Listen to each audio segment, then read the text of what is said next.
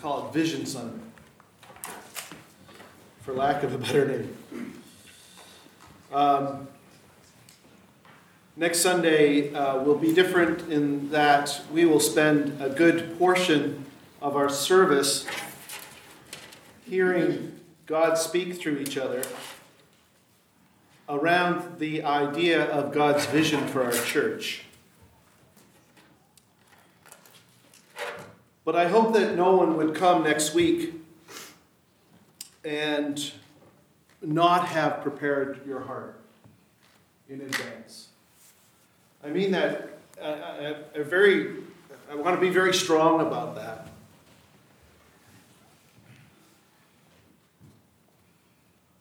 Don't just show up and start shooting from the hip things that you have not prayed and laid before God. That would be a distraction. Be in prayer. If you haven't been in prayer this week, you've lost a week. I asked you to do that last week. You have 1 week to be in prayer. God, what is it that you want us to do as a church? Our mission is very clear. It's the mission of the church universal. Jesus said, "All authority in heaven and earth has been given to me. Therefore, go and make disciples of all nations, baptizing them in the name of the Father and the Son and the Holy Spirit, and teaching them to obey everything I have commanded you. And surely I am with you always to the very end of the age." It's unequivocal. That is our mission. The Great Commission is your commission. It's my commission. It is the church's commission. It is the church universal's commission. Our mission is to make disciples, to baptize, to teach and help people grow in Jesus Christ.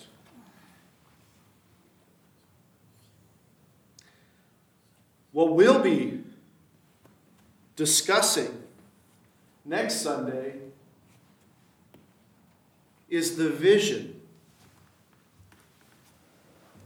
Think of it in this way. If this particular church was parachuted into the slums of a major city in India, how would we accomplish the Great Commission in that context? That would be your vision.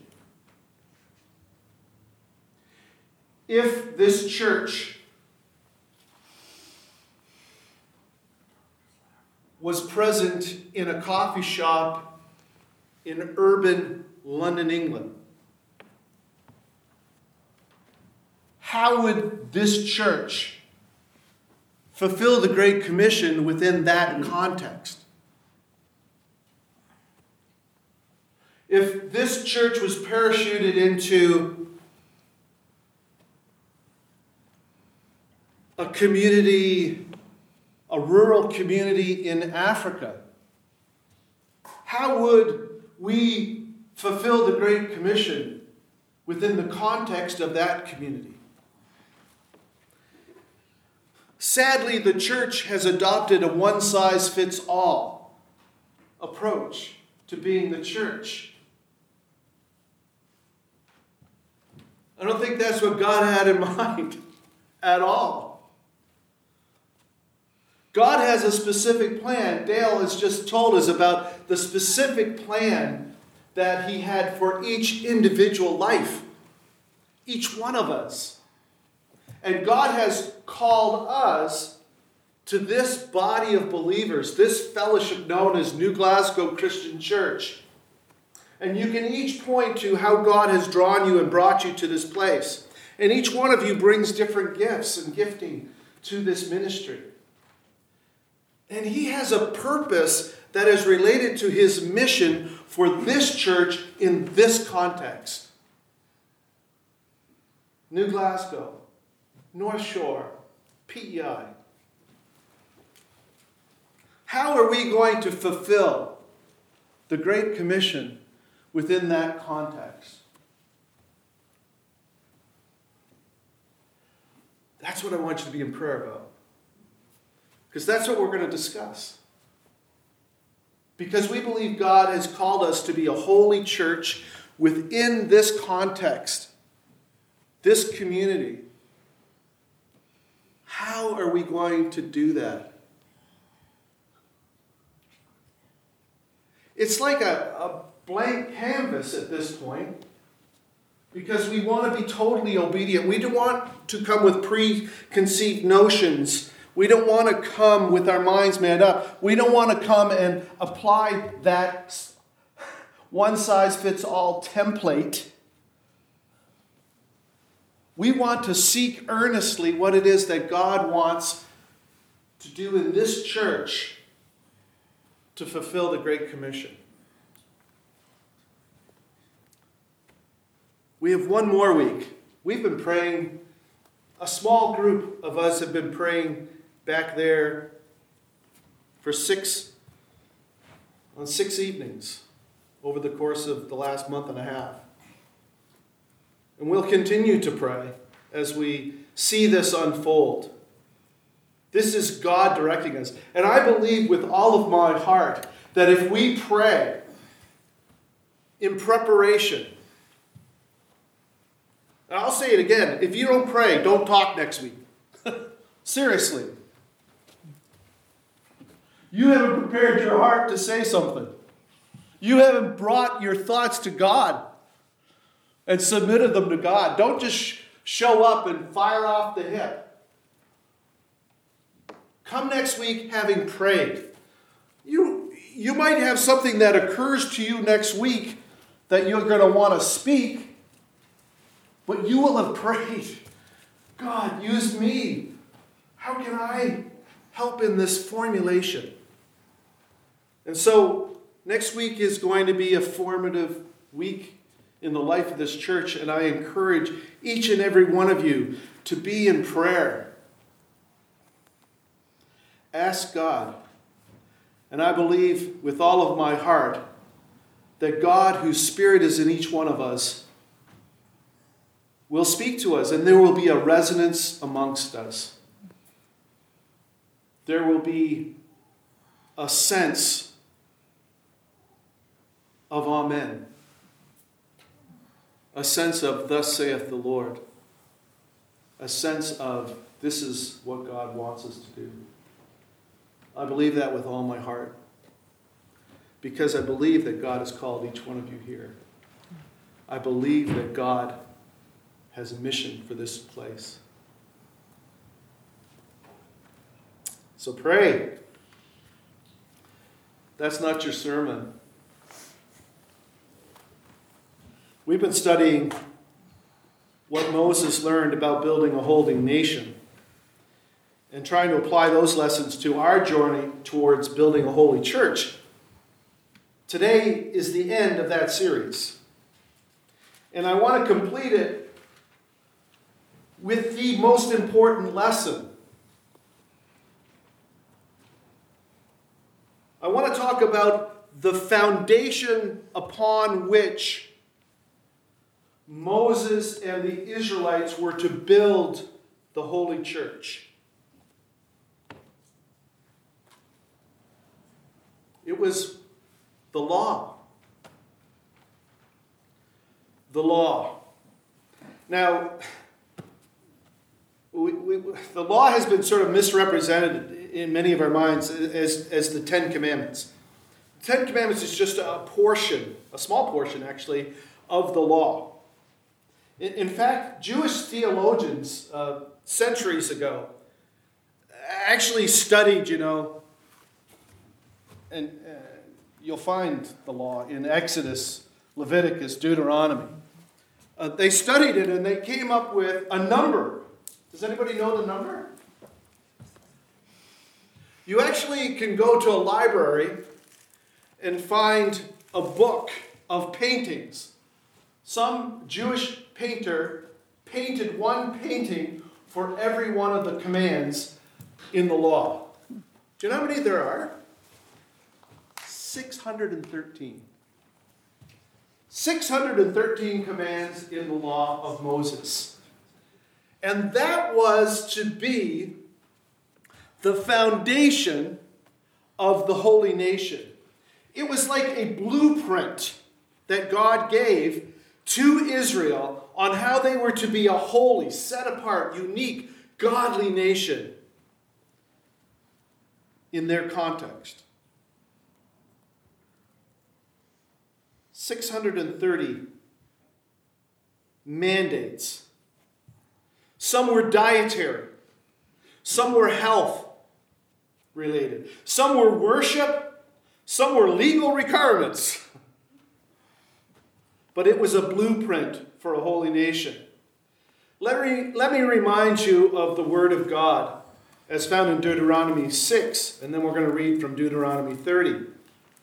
Deuteronomy 6, verse 1. These are the commands, decrees, and laws the Lord your God directed me to teach you, Moses said, to observe in the land that you are crossing the Jordan to possess, so that you, your children, and their children after them may fear the Lord your God as long as you live, by keeping all these decrees and commands that I give you, and so that you may enjoy long life. Hear, O Israel, and be careful to obey, so that it may go well with you, and that you may increase greatly in a land flowing with milk and honey, just as the Lord, the God of your ancestor, promised you. Hear, O Israel, the Lord your God, the God is one. Love the Lord your God with all of your heart, with all of your soul, with all of your strength. These commandments that I give you today are to be on your hearts. Impress them on your children. Talk about them when you sit at home and when you walk along the road, when you lie down and when you get up. Tie them as symbols on your hands. Bind them to your foreheads. Write them on the doorposts of your houses and on your gates. 613 commands. Deuteronomy 30. Now, what I'm commanding, this is verse 11.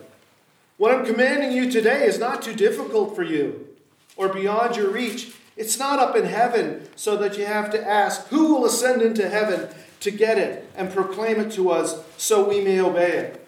Nor is it beyond the sea so that you have to ask, who will cross the sea to get it and proclaim it to us so we may obey it? No, the word is very near you. It's in your mouth. It's in your heart so you may obey it. See, I set before you today life and prosperity, death and destruction. For I command you today to love the Lord your God, to walk in obedience to him, to keep his commands, decrees, and laws. Then you will live and increase, and the Lord your God will bless you in the land you are entering to possess. But if your heart turns away and you're not obedient, if you're drawn away to bow down to other gods and worship them, I declare to you this day that you will certainly be destroyed. You will not live long in the land you're crossing the Jordan to enter and possess. This day I call the heavens and earth as witnesses against you that I have set before you life and death, blessing, curses. Now choose life so that you and your children may live and that you may love the Lord your God. Listen to his voice and hold fast to him, for the Lord is your life. For the Lord is your life. And he will give you many years in the land he swore to give to your fathers, Abraham, Isaac, and Jacob. So the law was a blueprint that if they went in, this is how they were to function. This is how they were to be a holy, set-apart nation, by obeying the law that God had given to them. Which begs the question, as we seek to build a holy church, are we required to enter into that same covenant? You see, the law was not just a blueprint. It was a covenant. It was a bilateral agreement between Israel and God. You just heard it. If you obey, I will bless. If you disobey, you will be cursed. It was a bilateral agreement. So here we are, seeking to learn lessons from Moses and Israel as a holy nation. Are we supposed to enter into that same covenant? Well, absolutely and of course not. Because of Christ, we are called to enter into that new covenant that Dale just read about. It was foretold. This wasn't sort of Jesus came, he lived, he died, he rose from the grave. 200 years later, we sort of said, well, let's make sense of this stuff. Let's just sort of create some kind of religion around Christ that makes sense of all this. No, in Jeremiah 31 to 34, we find these words of God through the prophet. "Behold, the day is coming, declares the Lord, when I will make a new covenant with the house of Israel and the house of Judah, not like the covenant I made with their fathers on the day when I took them by the hand to bring them out of the land of Egypt," that's 613 commands. "My covenant that they broke," so we know how the bilateral agreement went. "Though I was a husband, I was faithful, declares the Lord. For this is the covenant that I will make with the house of Israel after those days, declares the Lord." Now remember, Christ has not even appeared on the scene. This is during the era of prophets. This is hundreds of years before Jesus will show up. "And I will put my law within them. I will write it on their hearts. I will be their God, and they shall be my people. And no longer shall one teach his neighbor and each other brother, saying, 'Know the Lord,' for they shall all know me," he said. "I will make with the house of Israel after those days, declares the Lord, a new covenant." And of course, Christ is the one, and we've just remembered this in the Lord's Supper, that initiated this new covenant. Isn't that incredible? We kind of rush over that a little bit, but think about it. Israel, all those 12 disciples that were sitting there, and they had been under the Mosaic covenant. For them, their lives, their parents' lives, their ancestors, and for generation, they've been underneath this one covenant. And at that moment, Jesus took the cup and he says, "This is a new covenant." A new bilateral arrangement. That's incredible. This is a new covenant. It starts today.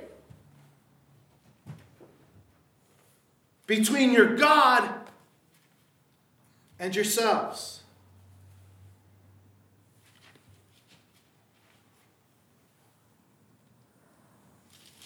"This cup is the new covenant in my blood. Do this whenever you drink it, in remembrance of me. For whenever you eat this bread and drink this cup, you proclaim the Lord's death until he comes." What's being said here? Let me remind you from reading from Hebrews, that book of the New Covenant or the New Testament that we studied last year, chapter 10.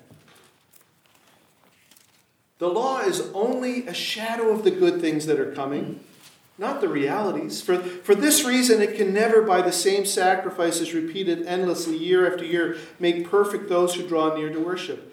Otherwise, would they not have stopped being offered?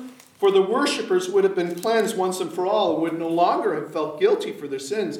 But those sacrifices are an annual reminder of sins. It's impossible for the blood of goats and bulls to take away sin.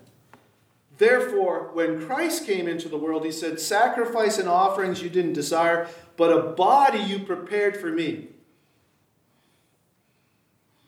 His body was to be that sacrifice.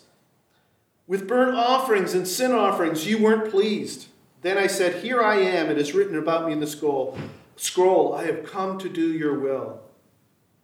First he said, sacrifices and offerings, burnt offerings and sin offerings you did not desire, nor were you pleased with them, though they were offered in accordance with the law. Then he said, here I am, I've come to do your will. He set aside the first to establish the second. And by that will we have been made holy through the sacrifice of the body of Jesus Christ once and for all. Day after day, every priest stands and performs his religious duties. Again and again he offers the same sacrifices, which never take away the sins of man. But when the priest had offered for all time one sacrifice for sin, he sat down at the right hand of God. Remember, Jesus said, it is finished. And since that time, he waits for his enemies to be made his footstool, because one day they will. And for by one sacrifice, he made perfect forever those who are being made holy. And then he refers back to this writer of Hebrews, hundreds of years before Jeremiah, after Jeremiah, refers back to while he's trying to describe this new covenant and why we have a new covenant and how Christ fulfilled the old covenant on our behalf. He refers back to Jeremiah. The Holy Spirit also testifies about this. First he says, this is the covenant I will make with them after that time, says the Lord. I'll put my law in their hearts, and I will write it on their minds. And then he adds, their sins and lawless acts I will remember no more. And where these have been forgiven, sacrifice for sin is no longer necessary. So we learn from Hebrews that the death of and resurrection of Jesus Christ, the death of the perfect Lamb, satisfied once and for all God's holy requirements for atonement. And in fact, in chapter 13 of Hebrews, we read, in speaking of the new covenant, he makes the first one obsolete. And so the old covenant became obsolete because God, in Jesus Christ, made it obsolete by being that perfect sacrifice. Now, I hope you're still with me. That's some heavy sledding on covenant stuff, but it's logical. One could logically ask then, how is this new covenant a covenant or bilateral agreement?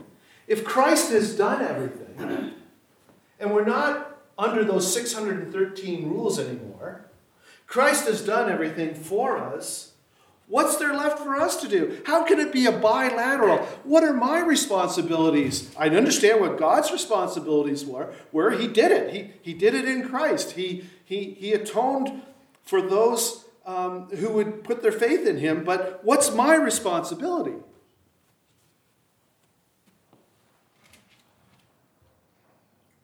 Well, firstly, I've said it, haven't I? We have to accept in faith that there's nothing we can do other than trust that Christ has done all that needs to be done to make us holy. We just have to trust and believe that what Jesus came to do, he accomplished. We have to believe that. And if we believe that, we've done the first thing towards our responsibility in this new covenant.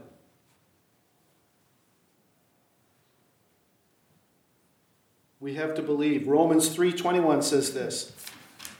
But now, apart from the law, the righteousness of God has been made known, to which the law and the prophets testify. The righteousness is given through faith in Jesus Christ to all who believe. We are made right with God. We are made holy if we simply have faith in Jesus Christ. So the first thing that we have to do is we have to have faith that Jesus accomplished what he said he was going to accomplish, and what God has put in Scripture he accomplished. That he was the ultimate sacrifice, the ultimate atonement for our sin. And all we have to do is have faith in that. The Israelites had to go into the land, and they had to obey 613 commands. We have to believe that's impossible. We can't become right with God that way. It's impossible. And we have to believe that Jesus did it on our behalf. The second thing that's required of us in this bilateral agreement, this new covenant, is that we have to love God and we have to love one another. It's as simple as that, and it is as ridiculously hard as that. It is simple. Put your faith in Jesus Christ. Love God. Love others. Whoopee! That's easy. They had 613 things they had to write on their doorposts. They had to teach their kids. They had to memorize them. They had to do them. All we got to do is put our faith in Jesus Christ, that he took care of that for us. Done. And love God and love others. Easy peasy.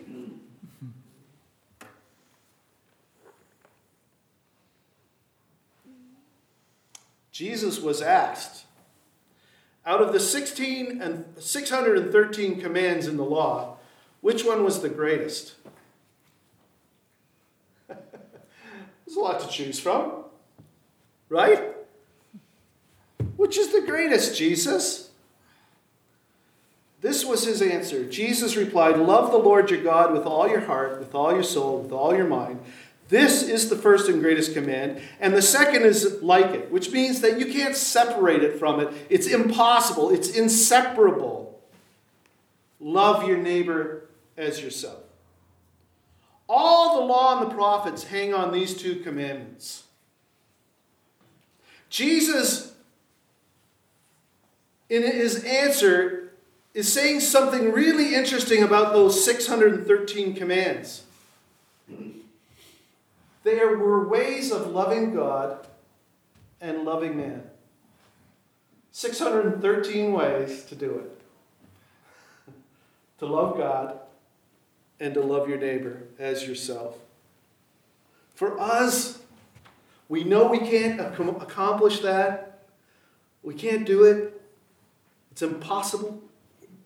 We are born with a sin nature, and we rebel against it. We can't do it, so we trust Jesus has done it. And then we use a principle.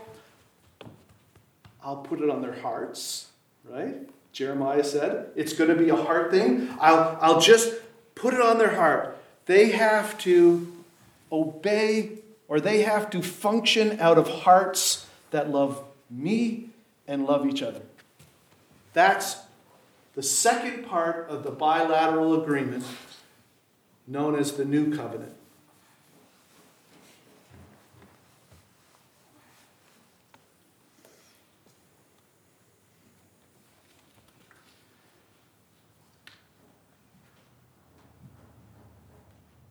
Jesus is loved and trusted disciple John said this about this command to love God and love each other. In 1 John 4, we read, "Dear friends, let us love one another, for love comes from God.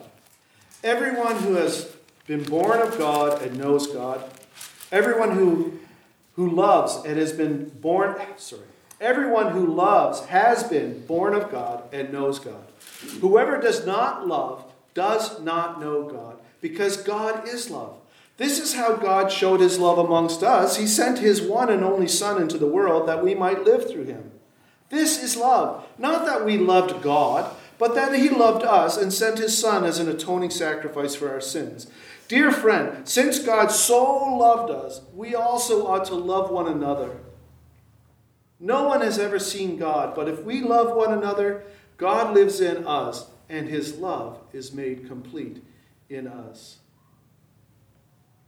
In order for Israel to become a holy nation, it needed to fulfill its part of the bilateral agreement by obeying the 613 commands of the law. In order for this church to become holy, we need to fulfill our part of the bilateral agreement known as the New Covenant by putting our faith in Jesus Christ's fulfillment of the law, loving God, and love each other. In fact, and I love this, The Apostle Paul in 1 Corinthians 13 says, you can do the holiest stuff. You can be holy Joe. Holy. You can be really holy. Super righteous. Do super righteous stuff. Be really religious. Really awesome. And if you don't love, you're a gong show. You're a gong show. If you don't love, you can do all kinds of holy stuff. You're a gong show. I'll show you the most excellent way, Paul writes. If I speak in tongues of men or of angels, but do not love, I am a resounding gong or a clanging cymbal.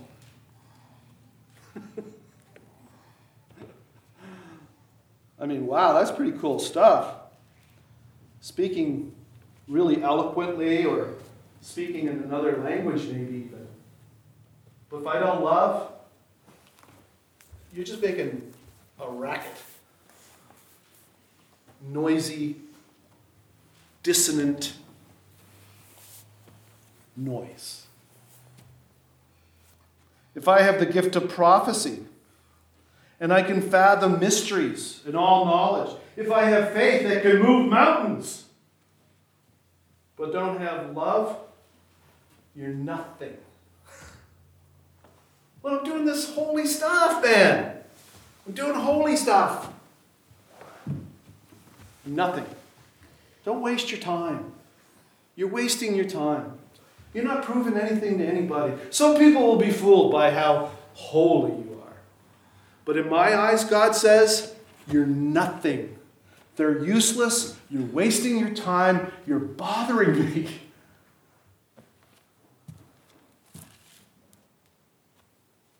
If I give all I possess to the poor and give over my body to hardship, that I may boast, but don't have love, I gain nothing. Listen to this. Love is patient. Love is kind. It doesn't envy. It doesn't boast. It's not proud. It doesn't dishonor others. It's not self-seeking. It's not easily angered. It keeps no record of wrongs. Love does not delight in evil, but rejoices with the truth. It always protects, always trusts, always hopes, always perseveres. Love never fails.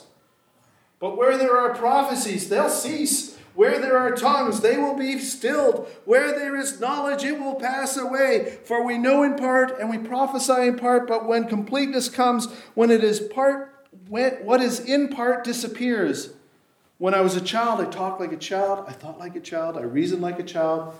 When I became a man, I put the ways of childhood behind me. For now we see. Only a reflection is in the mirror when we shall see him face to face. Now I know in part.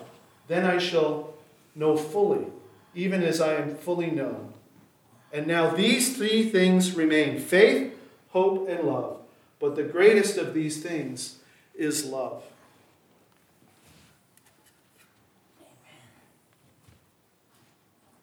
In order for Israel to become a holy nation, it had to fulfill the law.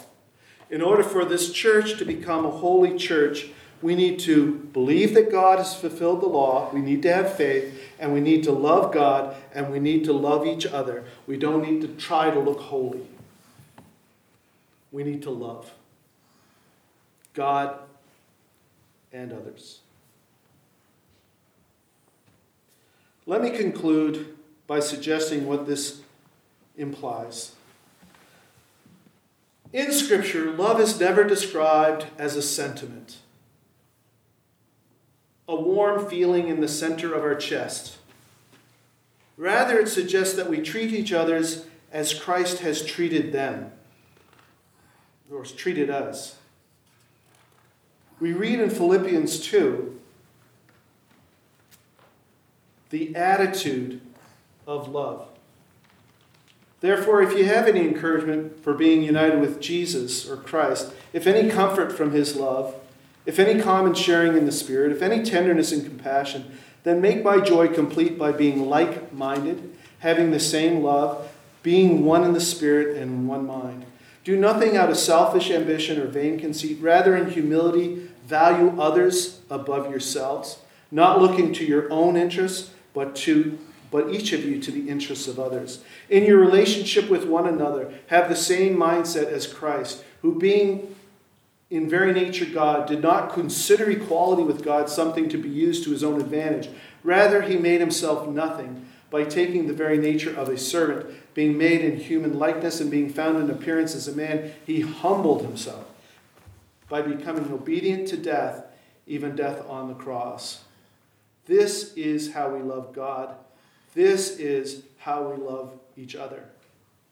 This is how we become a holy church. Now, what does this mean for you?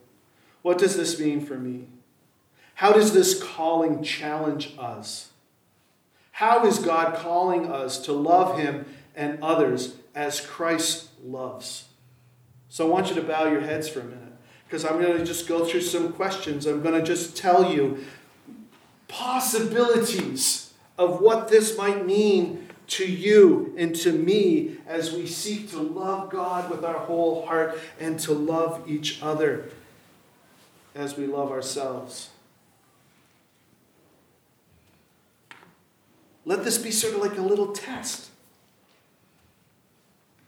of how much you love God and how much you love others. God may want you to love him and others by spending quality time with him and quality time with others. God may want you to love him and others by forsaking distractions, even obsessions, that diminish your commitment to him and others. God may want you to love him and others by being patient, bearing with the less mature. God may want you to love him and others by addressing the sin, which is by nature self-centered and contradictory to love. And within the body of Christ, that includes not just your sin. It includes the sin of your brothers and sisters who have fallen into sin and need to be told by an objective observer, you have fallen into sin. Do you love someone in this body of Christ enough to address sin? Scripture is clear. That is our job. God may want you to love him and others by forgiving each other, by being reconciled to each other. God may want you to love him and others by serving the church, by discovering your giftedness and using your gifts to strengthen the church, by equally investing in the life and mission of the church. God may ask you to love him and others by helping meet someone's needs, inside and outside the church, to include those who aren't included, to meet their practical needs when they fall on hard times, to mentor, to come along someone, to speak wisdom into their lives. God may want you to love him and others by listening to him and to others. God may want you to love him and love others by accepting the Great Commission as your personal mission. Not the work of the church, not the work of the clergy, your mission. God may want you to love him and love others by building trusting relationships with those who are lost. God may want you to love him and others by praying to him for opportunities to share the gospel, by following the Spirit's lead as you share the gospel, These are just some of the things that I can see being challenging to us as we seek to love God and love others. That's all we have to do in this bilateral arrangement known as the New Covenant, is we have to love God and love others. That is our job. We do not have to put 613 commands on a doorpost. Christ Jesus took care of that. He fulfilled the law for us. It's out of the way. You got to love God with all of your heart, and you got to love others as you love yourself. You might be thinking, I didn't sign up for this when I decided to go to church or accept Jesus as my Savior. Well, I hate to break it to you. That's exactly what you signed up for.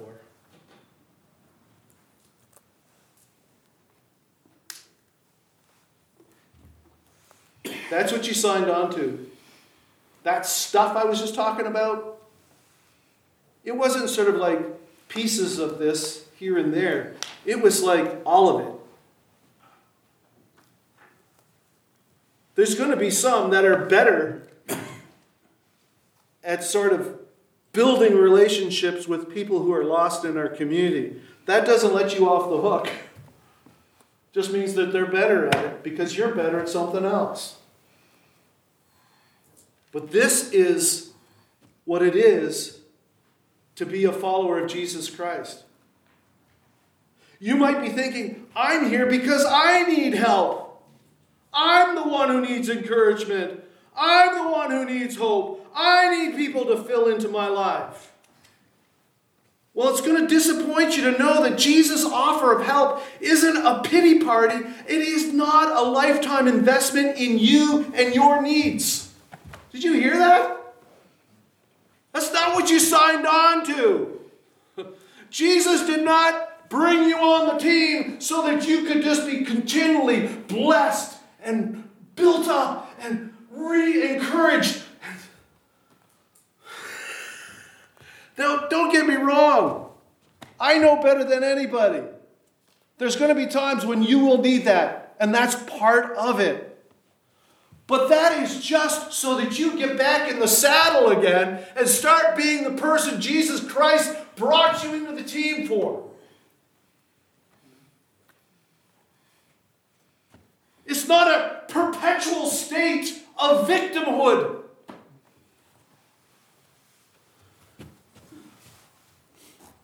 It's not about you. It isn't. It isn't about you. It's about what God wants to do through you.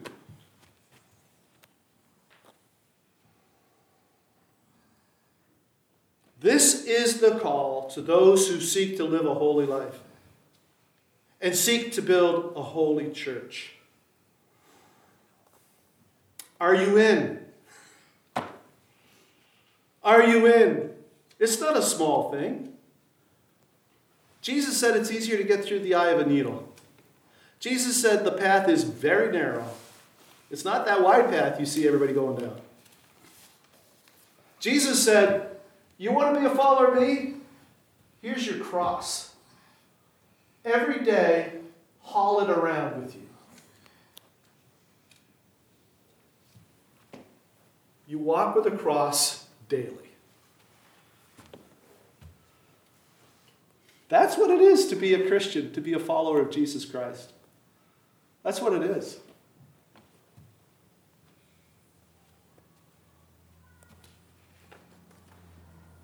I believe with all of my heart that God is calling us to be that type of follower of Jesus Christ. To be a church that will figure out a way, figure out God's way of how we can be that church in this context. It's not one size fits all. It would be really weird if we got parachuted into a leper colony and just do what we're doing now. Right? That would be weird. That would be weird. So let's find out what his vision is. And it's not a vision for 90 minutes of church. Oh, please. What we're doing here is just such a small part of what God's vision is for this place. Which is so hard for us to understand because most of us, this is our church experience. This is church, but this isn't church. Church is your life. It's everything you do. It's how you live life. What you do with your money. What you do with your time. What motivates you. And so, it's a high calling. Don't come back next Sunday. I wouldn't blame you. It's a high calling. It's a high calling. But don't fool yourself. That's what you signed up for. Let's pray. Dear Lord, I thank you for your word. I thank you, Lord, most of all. I really, really thank you that you don't leave our salvation or making things right with you up to us. Because I think I'd get to rule 3 and blow it. Thank you for teaching us through the law what sin is. And then coming and satisfying the holy requirements of the law yourself on our behalf. Thank you, Jesus. Thank you, Jesus. And I thank you that you have called each one here to the high calling of being a follower of Jesus Christ. You left the work that you left undone in our hands for this area of Prince Edward Island. There's work to be done. Lord, help us figure it out how we're going to do that. How we're going to fulfill that work that you've left for us to do. Whatever it takes, Lord. We want to do it because, as Paul said, where would we go? Where would we go if we didn't follow you?